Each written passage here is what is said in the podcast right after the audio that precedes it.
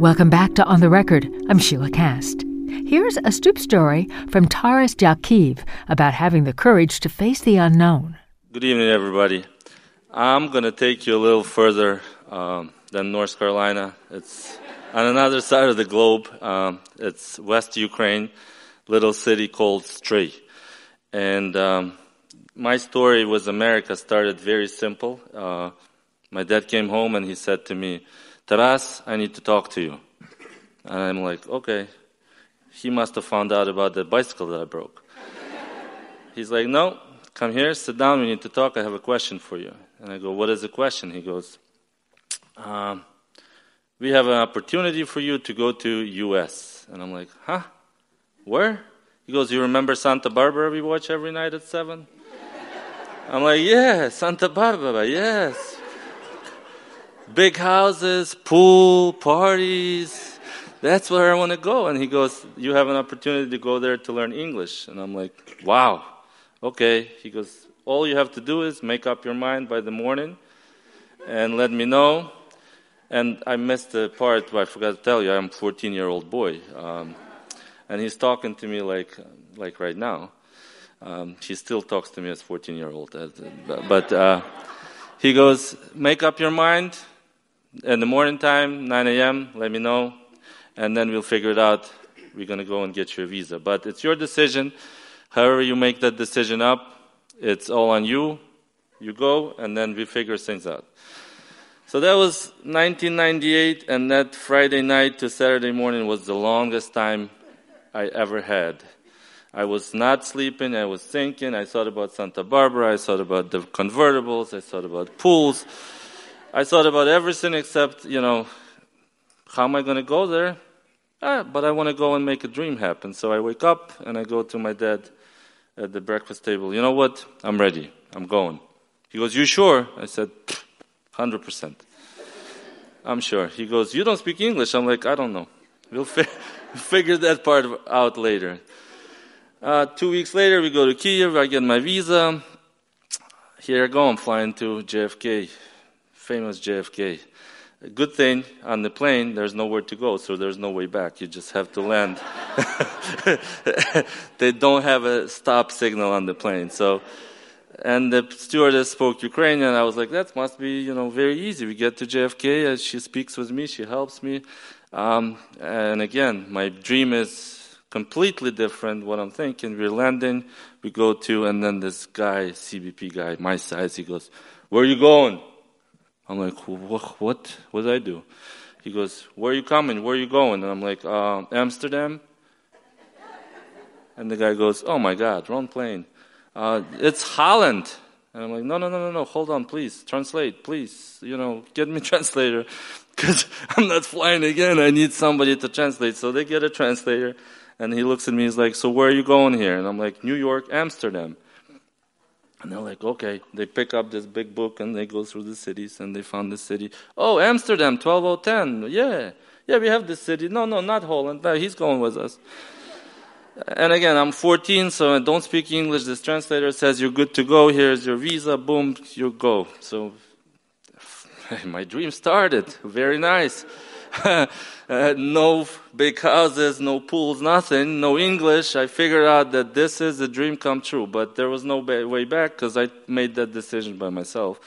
So here we go, come to Amsterdam, come adapting, and uh, you know the hardest thing is most people don't realize we have dreams, but we don't have uh, courage to take the dreams. But I didn't, I wasn't gonna lose that dream, so.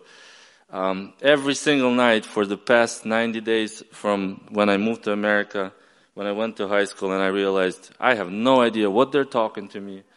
Why are they looking at me? Some people say what's up, some people say what's down. I, like, like hello, like why is it what's up? You know, and but I would come home and I would just go to bed and cry. For 90 days, I remember cry. And you know what? It's 1998. Uh, international calling wasn't that expensive or wasn't that cheap. It's a $3 phone call, so I could only speak with my dad, mom, and my sister once a week.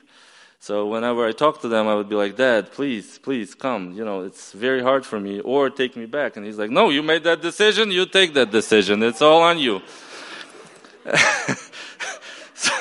so, come 90 days, God bless, he heard me and he came over. So it was a little easier. But you know, this, um, it's not the dreams come true when you really, really follow it. So every single day you have to live in power of now. And I can speak of it now, but back then I just trusted the universe. You know, whatever I'm doing, I'm doing for the right cause.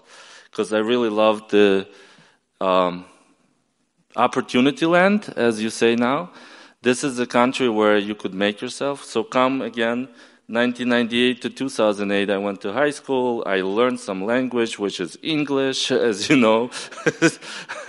My ESL teacher, God bless her, Miss Olson, she would go on the desk and jump, and I'll be looking at her like, huh?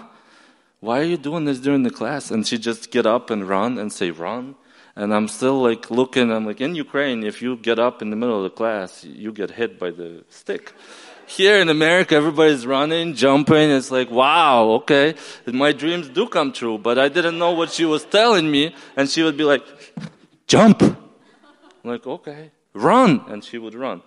And now I understand very well that, you know, if it wasn't for her, if it wasn't for Mr. Murdoch, which was the principal of that high school, um, it would be a different lifestyle because it was, you know, every single day was very, very hard to adapt, especially when you're 14, when all your when your classmates are there, you're just building uh, relationship with people. But you know, then come another part in the United States, which is called USCIS, a phenomenal, phenomenal agency. Uh, you know, you you would think, oh, I'm going to get a green card today. You go apply for one Wait day, wait a year, wait two, wait three, wait four, wait five, six, seven. So come 2008, you get a green card. Here you go. You're 2008, 10 years down the road, you got a green card. All these 10 years, you know, now it seems like it's a one day, but back then it was like, why does it take so long? You talk to a grandfather and he's like, why are you not visiting me? And I'm like, Grandpa, I can't come. And he's like, No, you don't want to come? What did I do? I gave you 50 bucks when you left Ukraine. What did I do? You don't have to give it back.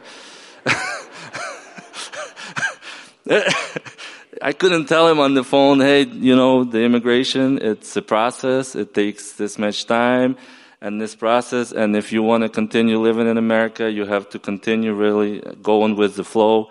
And, um, the other option was to just leave the country, but that's not what I'm all about. So, um, 2008, um, I moved to Maryland actually from upstate New York to Maryland in 2005. In 2007, I met my wife. Um, I'm not going to tell you where she's from because uh, nowadays Ukraine is at war with this country.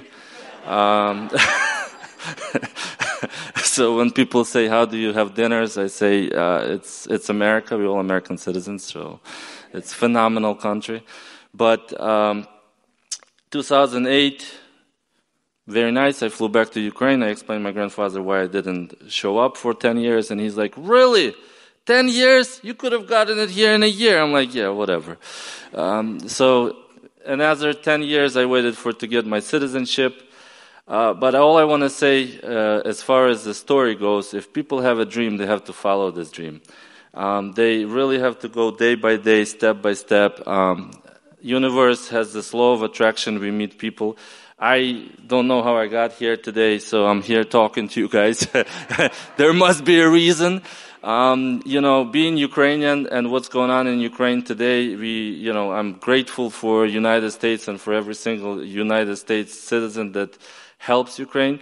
And I know why I'm here. I opened a, I found a company called T-Best Services. We are a staffing agency. Also, we have a T-Best Chance where we help anybody who wants to stay in the United States, who wants to have an opportunity, who wants to work. We connect uh, employers with talents. We connect people with attorneys. We help people to come here. The one thing that this country has, and it has the best, is um, it's land of opportunity. All you have to do is just take it, work 24 7, and an extra hour to sleep. And that's it. Thank you, guys. That was a Stoop story from Taras Jakiv about trusting the universe and following your dreams. We have more information about the Stoop Storytelling series, including upcoming live events and the Stoop podcast, at the On the Record page at WYPR.org. I'm Sheila Kast. Glad you're with us on the record. Hope your weekend is full of plans.